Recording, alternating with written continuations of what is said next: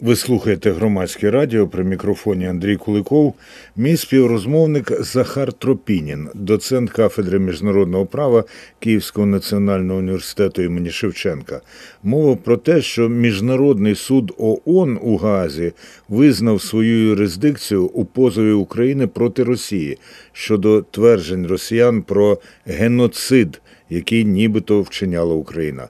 Що це означає для нас, і які можуть бути юридичні наслідки для Росії?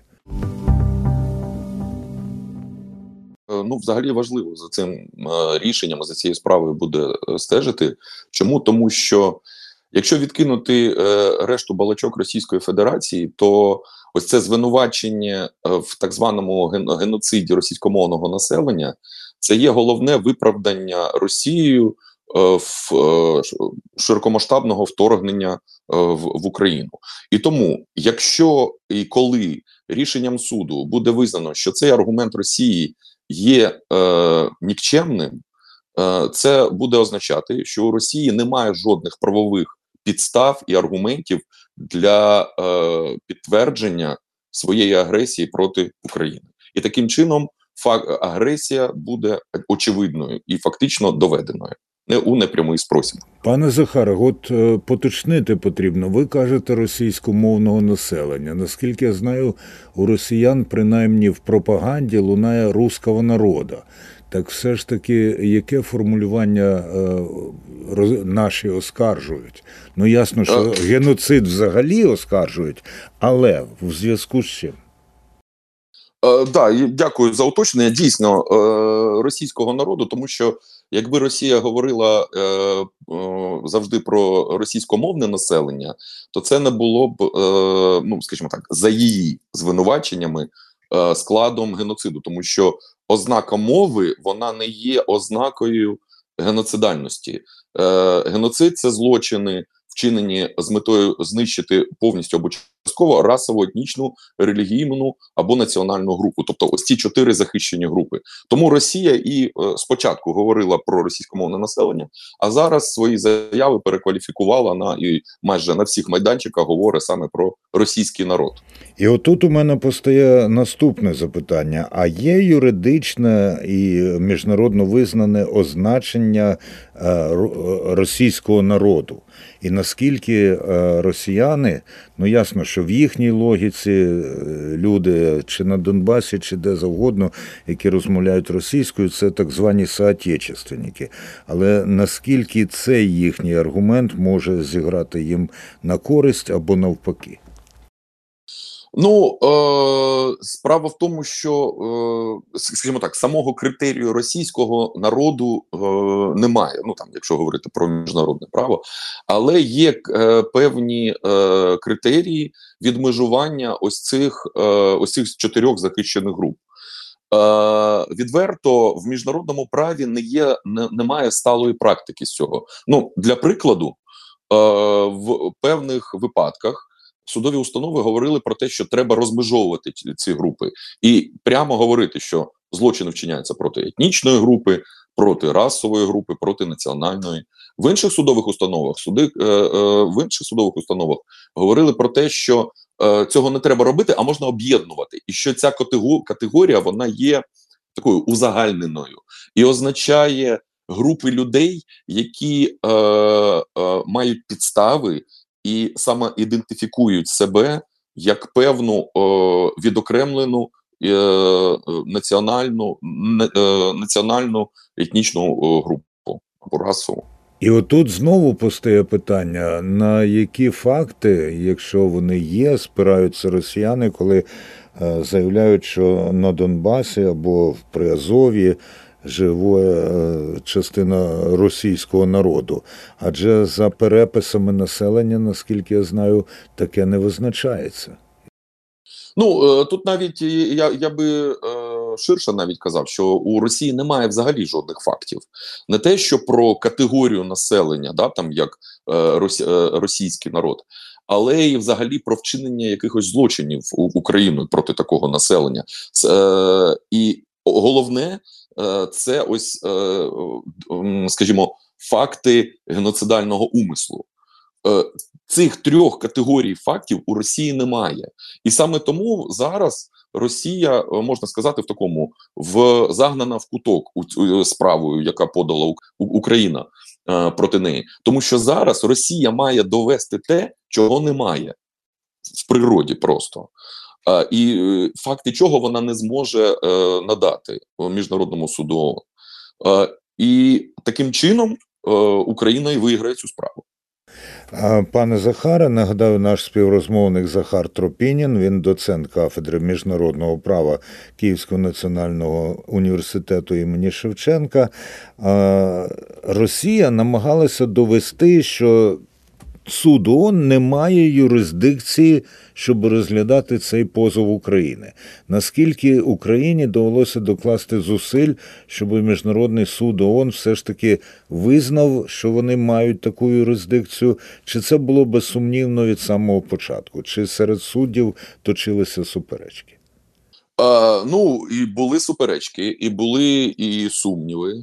Е, І е, справа в тому, що ось одне з головних досягнень України, якщо говорити так, взагалі, з точки зору міжнародного права, це те, що в міжнародному праві до вчорашнього дня не визнавалась е, можливість, е, ну прямо не визнавалась можливість ось цих зворотніх позовів, як, е, які здійснили Україна. Але вчора, коли міжнародний суд ООН підтвердив свою юрисдикцію, він окремо наголосив на цьому запереченні Росії і заявив, що ось такі зворотні позови вони можливі. І мають місце як засіб е, захисту інтересів держави в міжнародному праві. Не все вдалося Україні, скажімо відверто. Був ще е, взагалі у Росії було шість запер... Е, таких аргументів на заперечення щодо юрисдикції міжнародного суду ООН. Е, з них ось головних було два. Е, ось перший це про так звані зворотні позови. Суд його повністю відхилив. І другий аргумент це те, що е, з, е, вимоги України не підпадають під е, предметну дію конвенції. І тут е, міжнародний суд ООН частково задовільнив вимоги Росії. Е, які саме? Е, ну і в яку, в якому сенсі? Е, суд сказав, що він має юрисдикцію розглядати питання щодо ось цих без, безпідставних звинувачень Росії, без, безпідставних звинувачень України Росією щодо вчинення геноциду на сході України. Але він не має юрисдикцію розглядати питання щодо застосування сили Росією і щодо е, визнання так званих ДНР ЛНР, тому що ці два питання виходять за межі конвенції і стосуються порушення міжнародного права взагалі, а не конвенції щодо е, запобігання злочину геноциду і покарання за нього.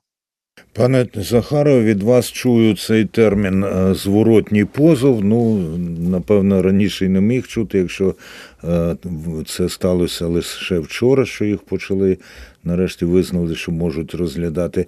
А яка різниця між зворотнім і зустрічним позовами? Навіть якщо подається зустрічний позов, то це зустрічний позов, коли я звинувачую іншу сторону в порушенні е, моїх прав, в порушенні mm -hmm. моїх прав.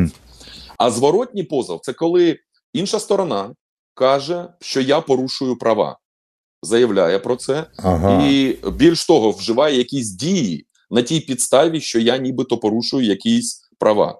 І я йду в суд і кажу, що інша сторона неправомірно е, заявляє про те, що я порушую права, а відповідно вона має припинити дії і припинити заявляти, що я порушую права.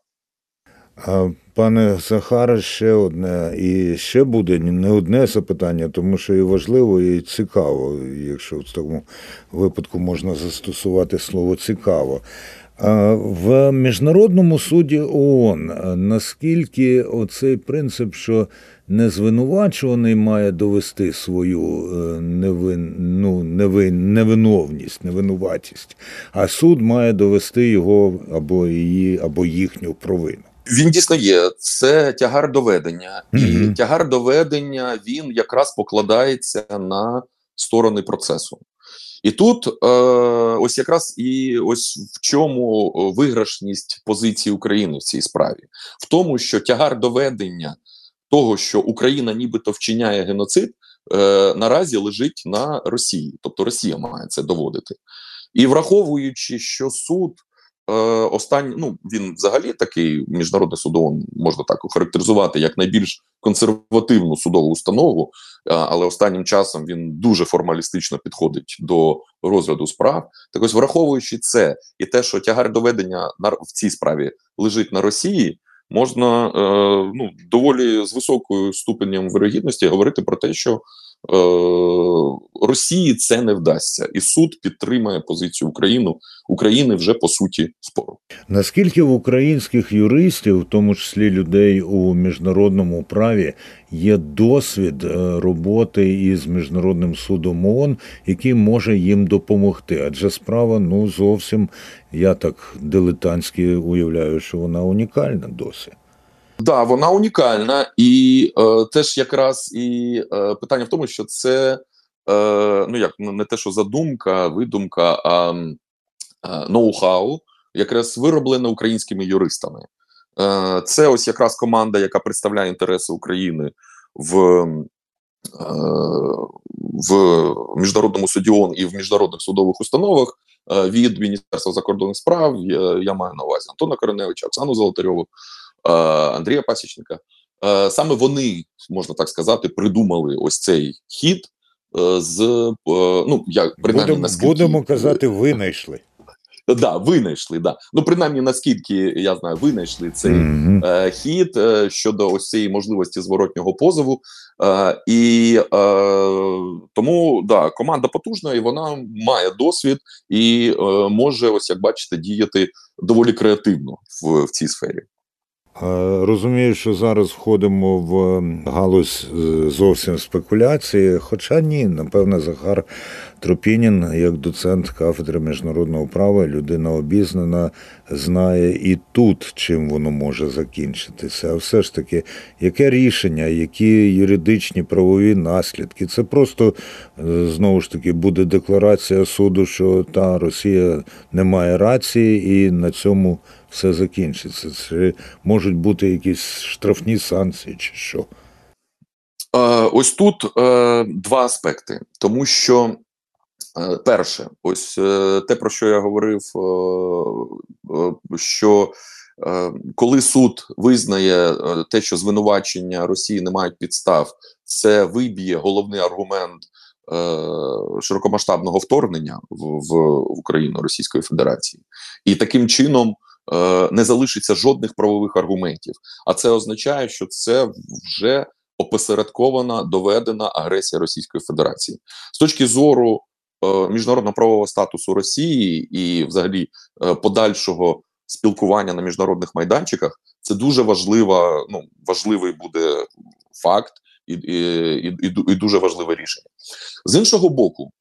Е, враховуючи те, що суд відхилив е, ось ці е, вимоги щодо неправомірності застосування сили Російською Федерацією і визнання ДНР ЛНР, так званих. Ем, українській стороні треба буде попрацювати для того, щоб ем, ем, ну, не забезпечити, а для того, щоб е, вже е, досягти інших вимог, які Україна заявила е, в своїй заяві. А саме мова йде про е, припинення, е, щоб суд видав наказ про те, що Україна має припинити е, застосовувати силу е, щодо репарацій. Е, ну і так далі. Тобто, вже таких ну, матеріальних вимог, можна так сказати. Пане Захаре, читаючи довідкові матеріали про цю справу, я пригадав, а потім дізнався. Пригадав, що двічі з 93-го року. От е, це вірніше дізнався, що двічі. Я пам'ятав про справу, коли Боснія та Герцеговина судилися з Сербією, звинувачуючи Сербію у спробі винищити боснійських мусульман. А от про те, що 2019 року Гамбія подала позов проти М'янми у справі про геноцид мусульман, я зовсім навіть і не знав. Але це е, постає тоді питання: а третя країна може, скажімо, скажімо, подати проти Росії або України за звинуваченнями в геноциді у такому випадку? Адже у росіян є вірні союзники, не сказати б сателіти. Хоча дехто каже, що сама Росія перетворюється на сателіта Китаю, а у нас є союзники авторитетні у світі, які могли б вчинити такий позов, чи ні? Е, ну, е, по-перше, е, він вже є, тому що Україну підтримало 32 держави в цьому позові. Ну так, але це, це спільний, а самостійно. Чи не варто? Ні, це можливо, але враховуючи, ем, скажімо так, принаймні, наскільки я чув офіційні виступи представників України, вони е, говорили про те, що Україна не буде подавати позов проти Росії е, щодо вчинення е, геноциду. Подання третіми державами воно можливе, і ось приклад е, теж нещодавної ж е, е, справи, яка на тому тижні розглядалась, це справа пар проти Ізраїлю. Вона ж теж розглядається на підставі конвенції щодо, щодо геноциду. І там розглядається питання про те, що нібито Ізраїль вчиняє геноцид е, палестинського населення. Але позов подала пар. Себто Південно-Африканська Республіка, бо не всі одразу розшифрують абревіатуру. А, да, да, Південна Африканська Республіка, да, е, подала позов проти Ізраїлю щодо цього. Ось вам приклад того, що третя держава подає позов проти е, держави, яка, на її думку, нібито вчиняє геноцид населення, яке зовсім не стосується, не відноситься до держави, яка ініціює позов. Чому це так? Тому що вважа, е, вважається, що ем, конвенція щодо ем, е, запобігання злочину геноциду і покарання е, за нього, вона є важливою для всієї, всієї міжнародної спільноти. А тому е, захищати її положення і захищати її застосування може будь-яка держава світу. Пане Захаре, ще одне питання, бо е, є питання взяли до розгляду, а є е, розглядають по суті. Які терміни, бодай приблизні того, коли можуть розглянути справу і позов наш зворотній по суті? Приблизний термін, е, ну звичайно, все залежить від е, швидкості подання письмових е, заяв і так далі. Зрозуміло, що це декілька років. Угу. І ось дивіться, позов по нашій справі був поданий в, в березні 22-го року. Угу. Фактично, через два роки було вирішено питання щодо його прийнятності, і ми перейшли на стадію розгляду справи по суті. Я думаю, що за найбільш оптимістичними сценаріями це 2-3 роки.